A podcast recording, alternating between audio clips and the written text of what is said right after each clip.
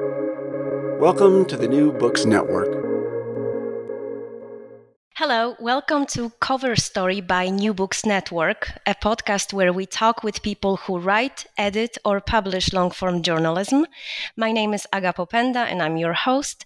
And today we're talking with someone who wears at least two of those three hats uh, Chris Lehmann, the editor of The Baffler, a former managing editor of The New Republic, and a former editor of In These Times, among many other things. Welcome and thank you so much for your time. Uh, thank you, Aga. And uh, again, I'm going to uh, briefly edit um, your introduction, which is to say, I'm, I'm no longer editor of, uh, of, the Baffler. I'm editor at large there, um, which is also the title I I um, have retained at the New Republic. Um, so. I see. Okay, I thought that this time I got it right. no, no problem. uh, thank you. Uh, so you were recently described by the New Republic owner as someone who uh, was able to restore stability after a decade of incessant turmoil. And today we will be talking to you about the art of being a good editor, but also about your own writing. Uh, Chris is an author of long form journalism himself and also uh, the author of two books about money Rich People Things and The Money Cult about the influence of Christianity on American capitalism. Am I leaving anything out that you feel is important and you would like to add? Oh, just um, I, I, do have an earlier uh, book. It's a miniature book, more like a pamphlet called uh, Revolt of the Mass Cults. Um, and, you know, I um, do contribute uh, sort of longer essays and criticism to uh, a wide range of, of outlets. And I guess I should say I'm um, continuing um, at the New Republic in a sort of contract capacity as a biweekly um, or fortnightly to edit myself um, book reviewer there. So. Sounds great. Um, okay, so uh, let's start on this intersection of editing and writing. Um, the first thing that uh, came to my mind when I was thinking about this conversation with you is that uh, your writing is very funny. You're a very funny writer, and I was wondering if uh, if this is something that you can also utilize as an editor, or is it just a loss? uh, yeah. Well, thank you. First of all, um, you know, it's it's often part of the human condition. Some, you know, uh, to think of oneself as funny when one actually isn't. So it is good to to get feedback on that front. Um, and yeah, I absolutely, um, as an editor, um, try to inject humor. I think it's you know a great um, leveling force in um, you know literary discourse. Um, I think journalism should always aim to be uh, democratic in the small d sense of uh, speaking to an audience of equals. And I think humor is often indispensable in establishing um, a democratic tone for how you um, engage readers. So, yeah, I uh, um, am always, you know, at certain publications more than others. The Baffler was very self consciously founded in part to revive a, a long dormant tradition of um, humorous writing on the left, and you know even took influences from people who weren't entirely on the left, such as H.L. Mencken. So, um, and I do think you know it's integral to you know the the best qualities of journalism, as I think of them, are um, kind of integral to um, you know um, the best kinds of humor. It's you know it's a uh, tradition of discourse that should be suspicious of, of, authority, that should take down pomposity, that should call out uh, untruths when they're being um, loudly proclaimed. And I think those are all traits that you know sort of court jester types have uh, played throughout Western history. So I, I do think there's a lot um, sort of or, organically shared between the vocations of humor and journalism. All right. And um, what makes a writer a good editor? Is it rare uh, combination to be able to do both of these things well? Um, I'm not really sure um, how rare it, it, may or may not be, and I don't mean to ever presume that I am doing both things well. Uh, but I do think, you know, there are some baseline um, traits that writers and editors uh, typically share. I think you know you have to be somewhat um, engaged and driven by the idea of reaching a general reader um, of having your ideas you know sort of um, claim a, a, certain place in the in the you know always mythical marketplace of ideas. Um, yeah. and i think to be both an effective um, writer and editor you have to be a, a voracious reader. I think you need to read both to you know sort of develop models in your mind for the the kind of writing and presentation of ideas that you know are most compelling to you and um, you know speaking more narrowly from the editing perspective i think you need to keep um, reading a lot in order to know the kinds of writers um, who can best execute an idea for a story that you have in mind mm-hmm. Um, and uh, obviously, the only way to, as a writer, um, I say this often to my stepdaughter, who is uh, foolishly considering a, a, career in journalism herself, um, that uh, you know the only way you learn to write is by reading. Um, yeah. And noticing, you know, the the sorts of you know shifts in tone and voice that are you know very effective in telling a story or the, the kinds of mood you can evoke with a certain you know um, form of expression versus something that might be more stilted and, and aloof. So yeah I, I absolutely think that both um, the professions of writing and editing are, are firmly rooted in, in reading.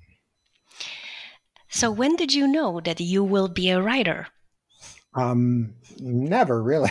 I mean, my uh, c- career, uh, such as it is, was almost entirely accidental. Um, way back when I graduated from college with a degree in religious studies, which is to say I was, for all intents and purposes, unemployable. And I worked a long series of um, retail jobs and mainly in bookstores because I, I am a reader.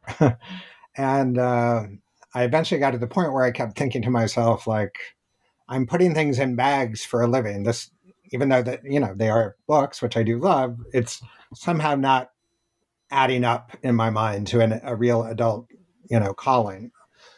So mm-hmm. I just randomly, I was living in San Francisco at the time, and a friend of mine was um, attending this law school downtown called Golden Gate University, which had a a um, an internship clearinghouse. So I, you know, just sort of went down there with a notebook and started writing down names and numbers of places that might be interesting to explore. And one of them was called the Foundation for National Progress, um, which I knew nothing about. It was described very generically as some sort of research job. It seemed, you know, like it could be of interest. So I called up and they answered the phone, Mother Jones, which is a, you know, mm-hmm. still, you know, very well known and successful magazine on the left. And as it happens, my parents were sort of charter subscribers. I, I was a big fan of the magazine at the time, and I was like, oh, I didn't, I didn't even know that it was based in San Francisco. Um, that's how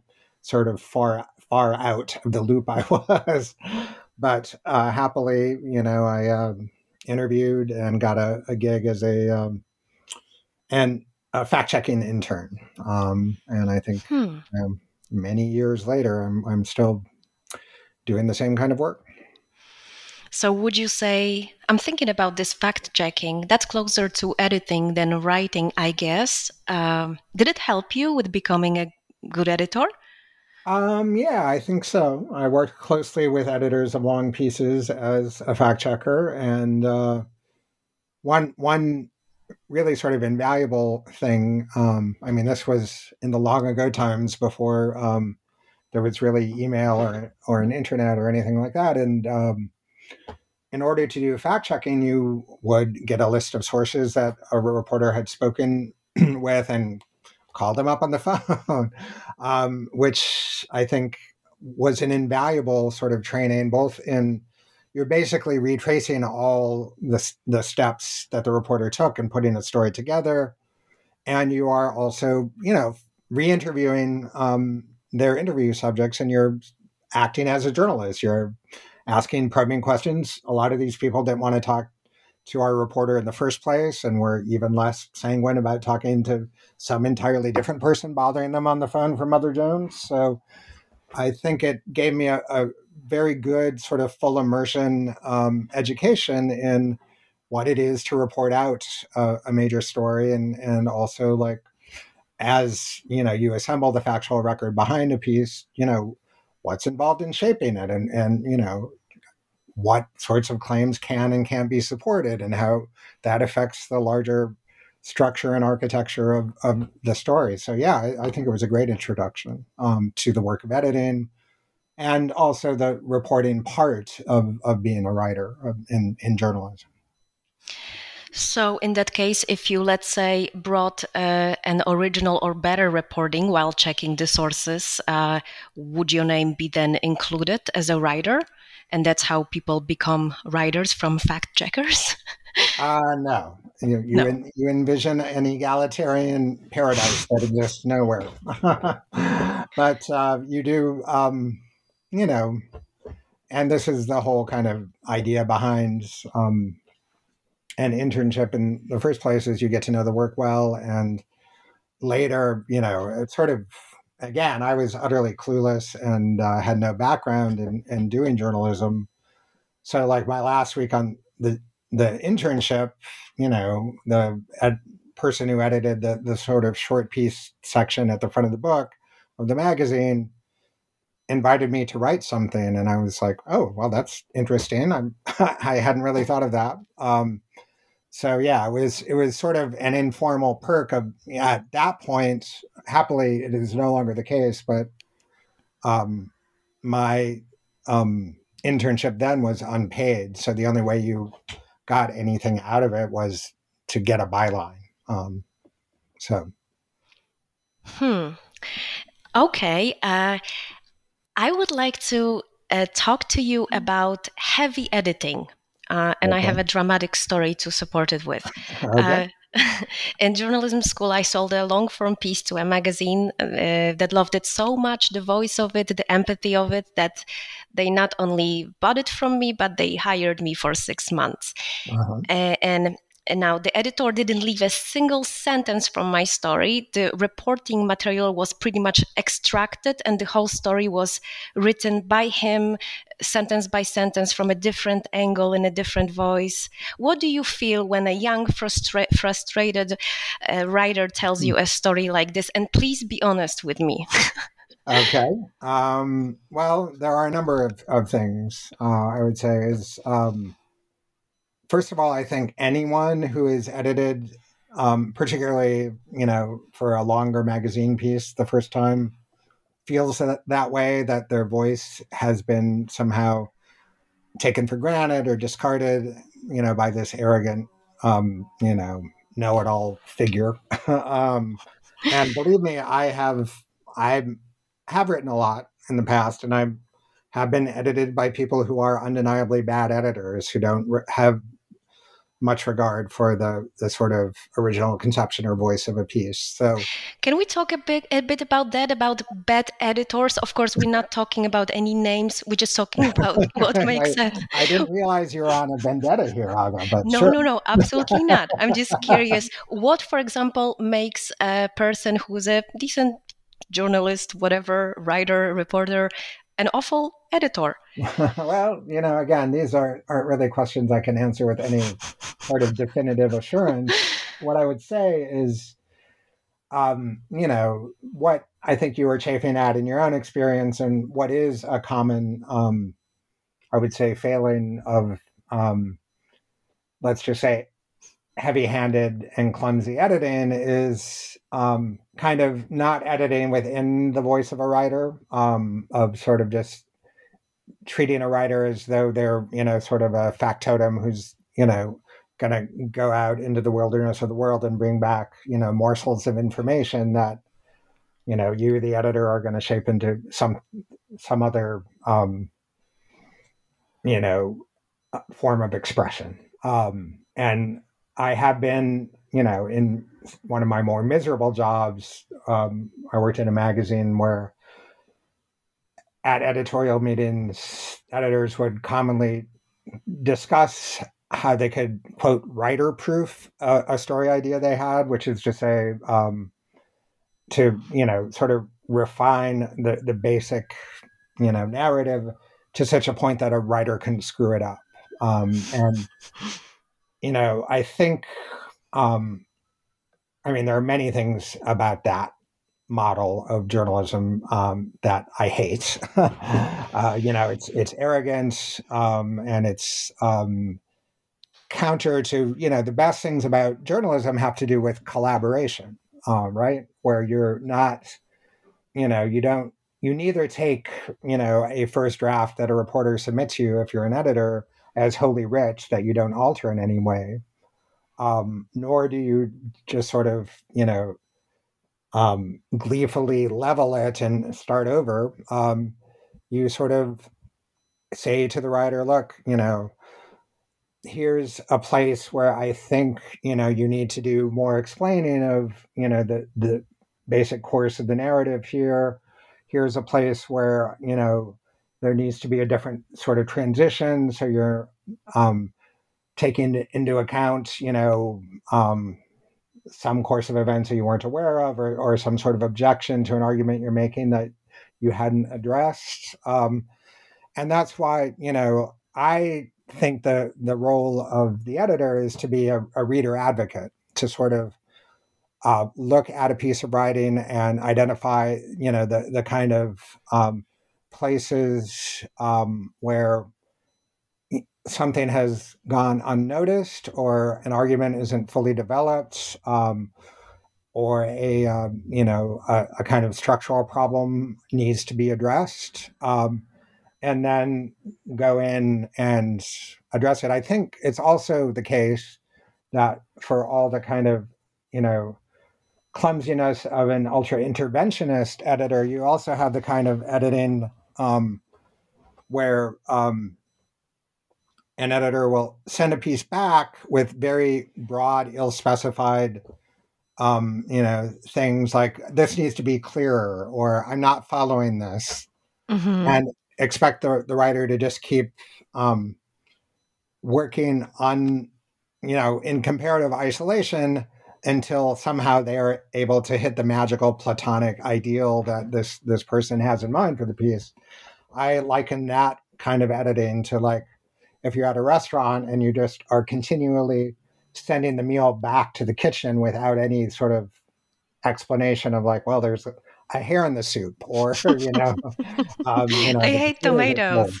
Yeah. Um, so you know the the the ways you can edit badly are vast, and I think what I try to keep in mind, and I think this is why it helps both to write and edit. Um, is that it is, you know, it is innately a collaborative process. And that means, yeah, you have to be respectful of the writer's voice, but you also have to point out to the writer where their voice is, you know, full of shit. Or, you know, I, mm-hmm. Am not sure I can say that here, but definitely, um, this is you podcast. Have to, you have to, you know, the, the point of having a voice is to communicate with it. And if you're not communicating with it, you know, it, it's not nice to hear always from an editor, but the editor is a person, you know, your last line of defense before a piece is unleashed on the world, um, who's going to say, like, and I can't tell you the number of times in my career where I've pointed out to a writer, you know,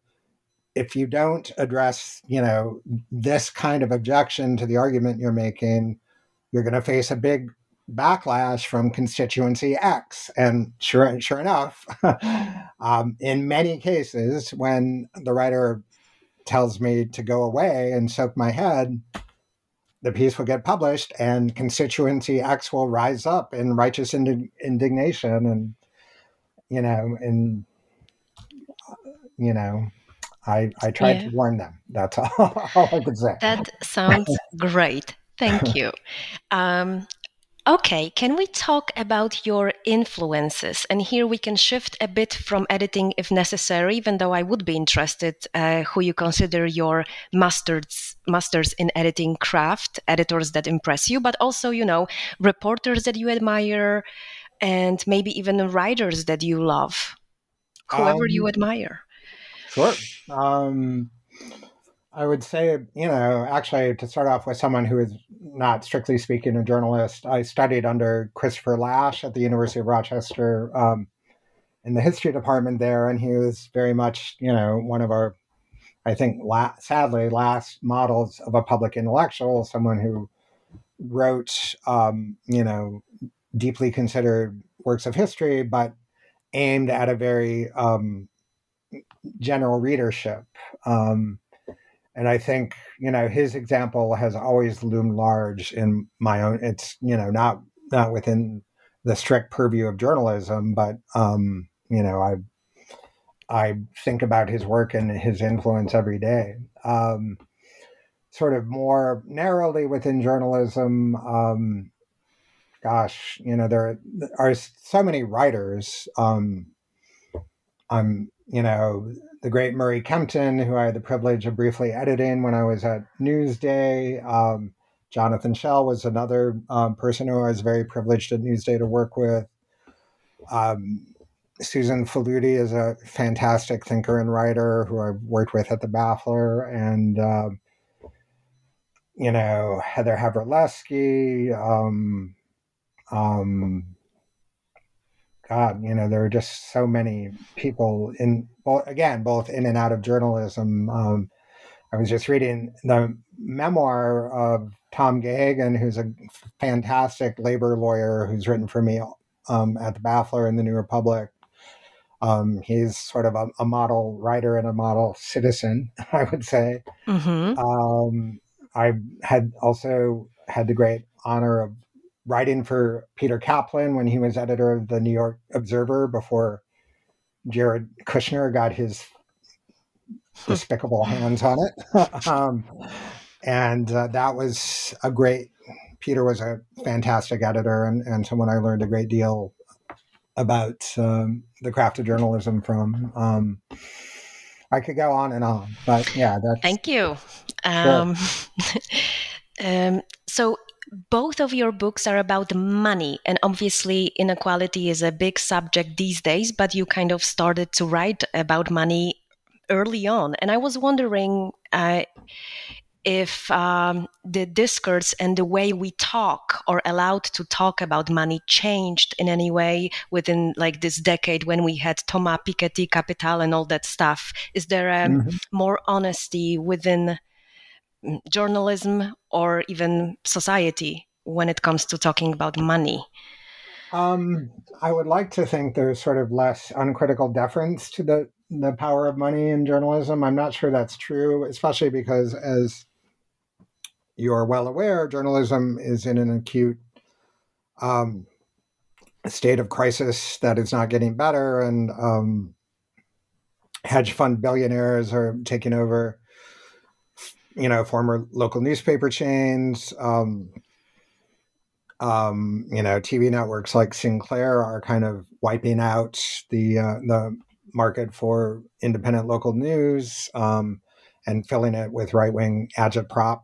Um, to say nothing, of course, of Fox News, One American News, Facebook, all of these sort of um, arteries of what is basically monetized disinformation. Um, so, yeah, I can't in honesty say that um, the journalistic dis- discourse around money has substantively improved. I think, you know, journalists are forced to take perhaps, um,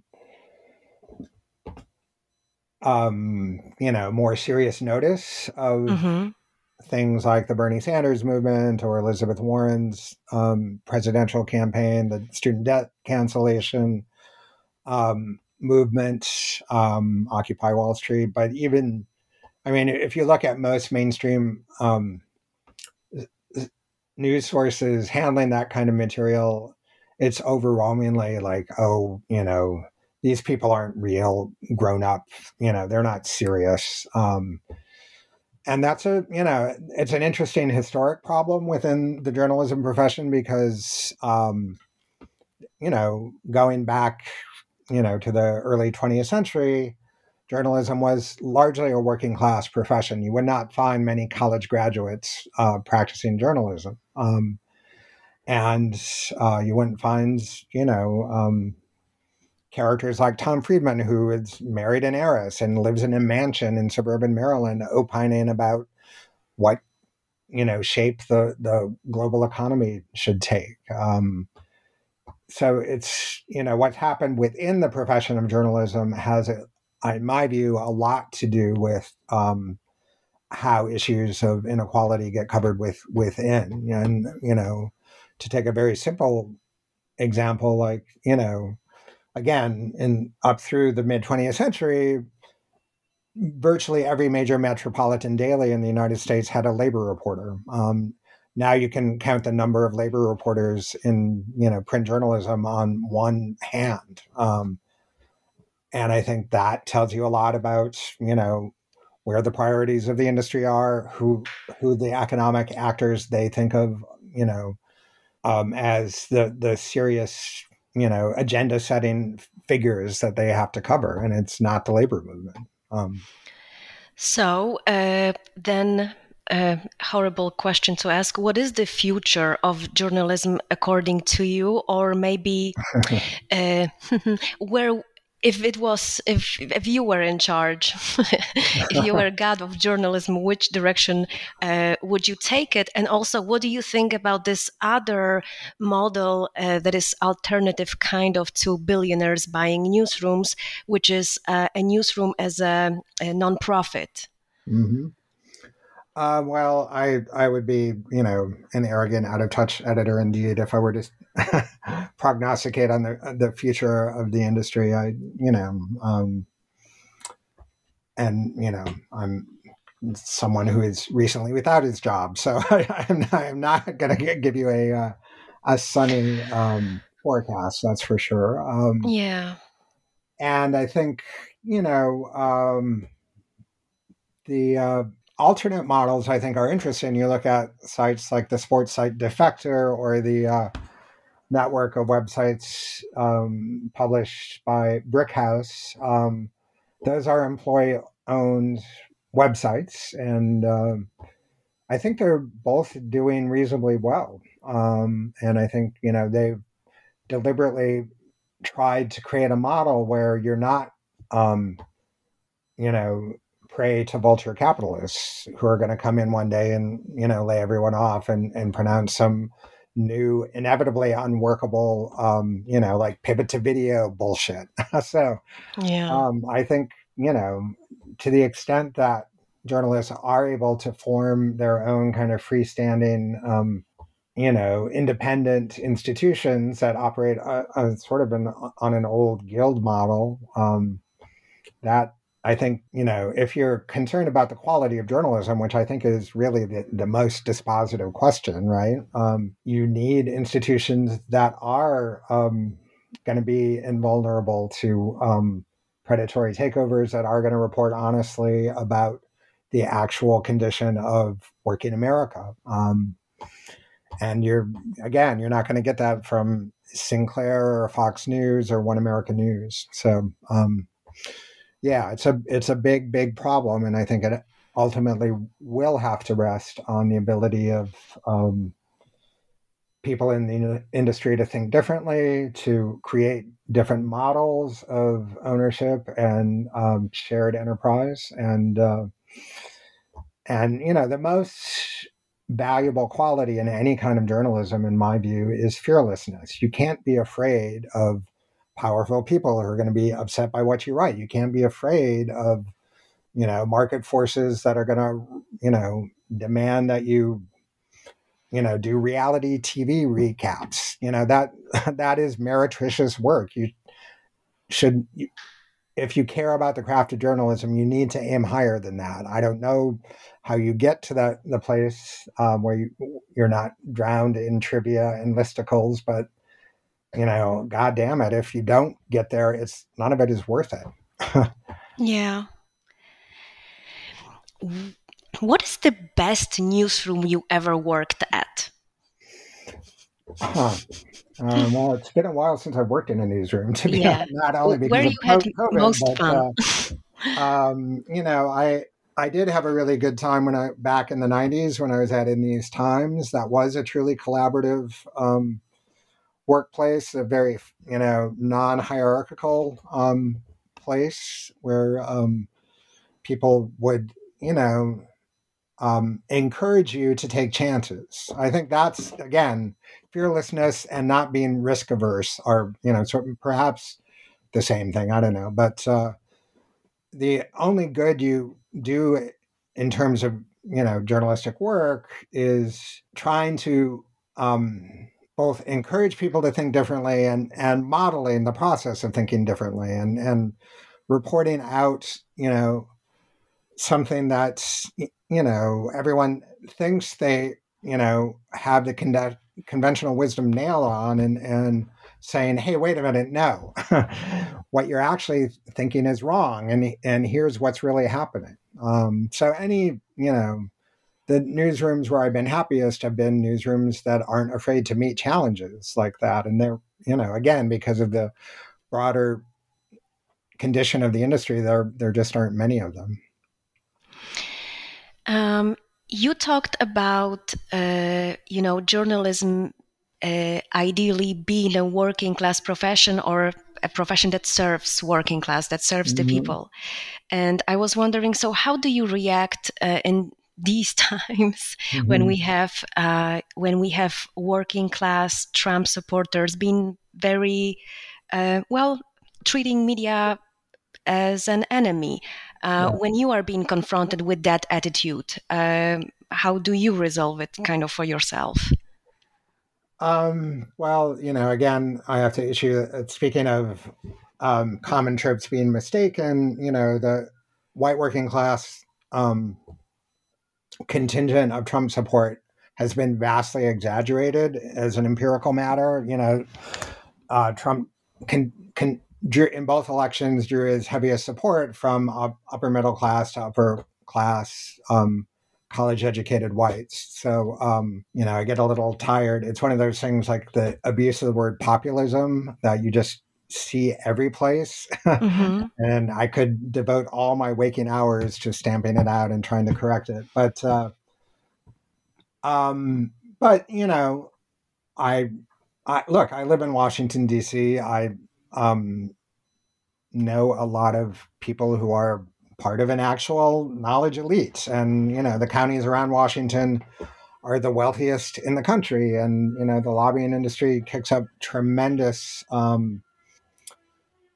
you know revenue in the DC suburbs and you know the people who you know I mean the thing is you always have to be careful and you know defining the the sort of people you're talking about. Like you know I know lots of great journalists even in news organizations I don't necessarily respect who are doing you know really important hard work and and reporting um, out the truth, even if it gets drowned out by you know pundit blathering of one kind of or another. Um, so you know, I mean, there.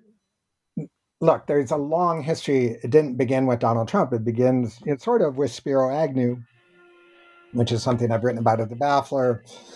Um, you know, seizing on this this sort of model of the out of touch East Coast knowledge elite, um, Agnew was talking mainly about the TV industry.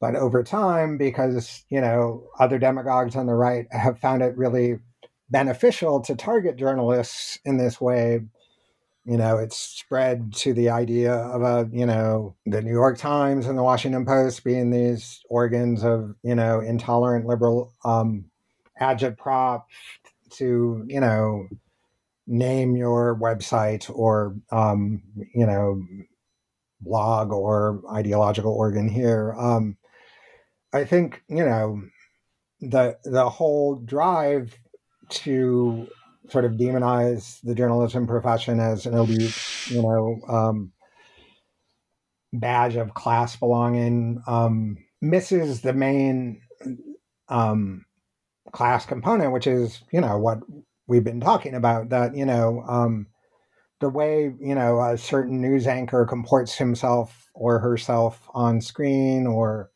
the you know whatever turns up in the op-ed pages of the New York Times. Um, is far less consequential than who owns the New York Times, than, than hmm who owns the Washington Post, uh, who happens to be the richest person on earth. You know, um, it's it's frustrating that you know we never really talk about that, right? We never talk about Jeff Bezos, you know, um, being able to, you know, you know, earning $150,000 a second.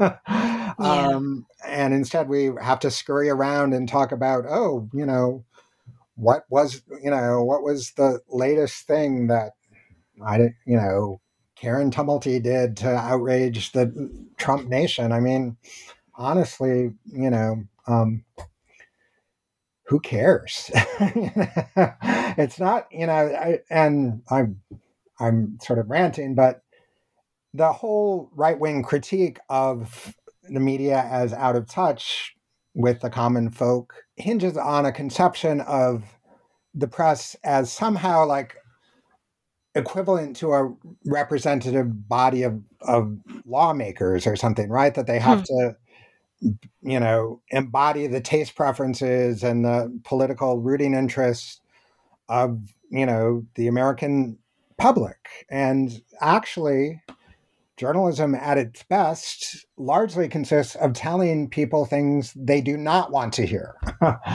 um, you know, no one wanted to hear, you know, about the Pentagon Papers in 1969 or about Watergate. I mean, you go back and you look at the opinion polls right up until Nixon's resignation, the American public was foursquare behind the, the president. Um, no one wanted to hear about Iran Contra or the S&L bailouts in the 80s. No one wanted to hear about, you know, um, inequality in the 1990s or, you know, the, the real causes of the 2008 meltdown until it happened.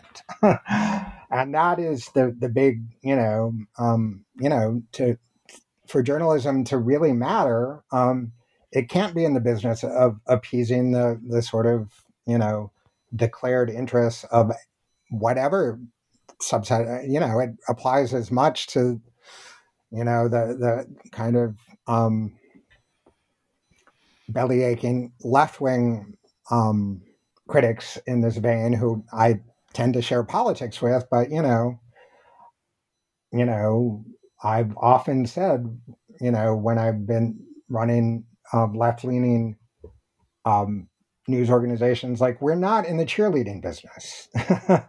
You know it, it's important for us to be left critical which is to say critical of the status quo from the left but also critical of the left. Um, that is just how journalism has to work always um, so it you know it tends to make me nervous anytime any political constituency feels you know that um, the press needs to fall in line with them. It's the answer to that should always be no. Yeah. Um, okay. Um, uh, about your book, uh, The Money Cult, um, mm, it talks about how comfortable American Protestantism is pretty much with greed. Uh, can mm-hmm. you tell us a bit more about it, especially from a perspective of uh, now five, six years when you, you know, when you, uh, I'm sure, spoke with a lot of people, people about it and thought about it? Um, sure. I mean, you know, the funny thing about um, that book is it came out almost, um, well, I think it was right. The pub date was the summer before Trump's election. Um, and I think um, yeah, I would be lying if I said I, you know, expected something like the tight evangelical embrace of Donald Trump to happen based on the research on my book. It's um, you know, it still kind of dumbfounds me the extent to which um, American Protestants have entirely thrown over um, the most basic uh, kind of scriptural understanding of, of how Christianity works and what the message of Jesus is. That you know um, they are, you know, by overwhelmingly numbers, overwhelming numbers, um, dedicated to defending um, this person who is a despicable um, fraud um, who has, you know, sexually assaulted two dozen women. Um, that I mean, reported. I actually know at least one person who was sexually assaulted by Trump who has not come forward. Um, mm-hmm. And I'm just a random person. um, and you know, someone who fomented this obscene um, insurrection at the U.S. Capitol based entirely about around lies of, you know, the election being stolen from him. Um, if ever there were a false prophet, it is Donald Trump. Uh, and here we see, um, if anything, American evangelicals are cleaving to him more firmly in, in the wake of the events of January 6th. Um, and, you know, it is that paradox is the paradox in many ways of modern American religious history, how you gone from, you know, or going all the way back to the colonial settlements, there was a very explicit um, sort of social gospel embedded um, in in the original, you know, Puritan settlement in Massachusetts. It was obviously only confined to property owning white male members of, of the church, but it was a real thing. Um, and it, um, you know, sort of grew out of, you know, the, the preachings of Jesus are, you know, speaking, you know, pretty broadly socialist. They're, you know, the first uh, members of the early church held property in common. Um, he, he did undeniably say it's, easier for a camel to go through the eye of a needle than for a rich man to enter the kingdom of heaven. So, you know, the the question that sort of drove me in writing that book was like, well, how did we get from there to here? How do we get from John Winthrop and you know um, um, Roger Williams to Joel Osteen and Creflo Dollar? And you know, to me, it's a really fascinating question that has a lot to do with the the kind of deinstitutional character of American Christianity. Um, I sort of say in the book that religion was the first uh, deregulated industry in American history when the established church was effectively broken up in, in the last state it existed in, in Massachusetts in 1820. Um, and what you had after that was sort of a, you know, market driven free for all where, you know, new techniques of uh, evangelizing, of revivalism, of um, you know constructing religious sentiment around the values of the market became the standard lingua franca of of American uh, Protestant belief. Um, Right. Yeah. But I, I, find it fascinating because Reformation uh, was a movement that was fought as a, a, response to a greed of a Catholic Church, right, in Europe. So right it's a big paradox that pretty much they ended up uh, in the same uh, situation that they yeah. thought was unacceptable. Well, this is Max, Max Weber territory. Exactly. Here. Yes, um, yes, yes. Know, a, a different conception of the self emerges under Puritan Protestantism um, and the idea of intense anxiety around your prospects for salvation in what's a very, very narrow and perilous vision of the afterlife. Um, so all that energy gets transferred into the idea of a calling, um, and so then you have you know these sort of neurotic Puritans who are um, you know devoting themselves to their callings, trying not to think about the likelihood that they'll be damned, and they start creating vast you know sort of storehouses of wealth, and that um, has by definition has it has come out of their virtuous you know sort of god ordained um, mm-hmm. profession mm-hmm. so mm-hmm. Um, so the wealth itself has to be sanctified in in ways that make sense in this you know, admittedly, you know, sort of distorted mirror version of, of Christianity. And that in large part is the, the saga of, you know, modern American religion. Definitely. And uh, I was wondering, um, I, what are you working on these days? Are you thinking about future books? And also, do you think that other books will also be about money, or maybe you're going a different direction entirely? Yeah, I um, I don't want to jinx it, but I I am working on a book proposal. Um, that is actually not about money. Um, it's more about the role of emotion in American politics and um, how it's never how different kind of emotions are sanctioned and others are um, stigmatized. And there's very often a racial component to that process. And you know how you know just as the money cult you know was trying to answer the question of how did we get to this point of you know vast uncritical worship of wealth in you know houses of christian worship um i think the big question that this other book would try to answer would be how did you know this self-declared you know democratic republic end up with the january 6th insurrection? Um, so yeah. it's still a work in progress so i obviously don't have an answer and you know don't really know quite what the definitive shape of it would take but that is something i'm thinking a lot about these days Chris, thank you so much. And sure. uh, we were talking uh, to Chris Lehmann today. Uh, thank you so much. No problem. Thank you, Agata.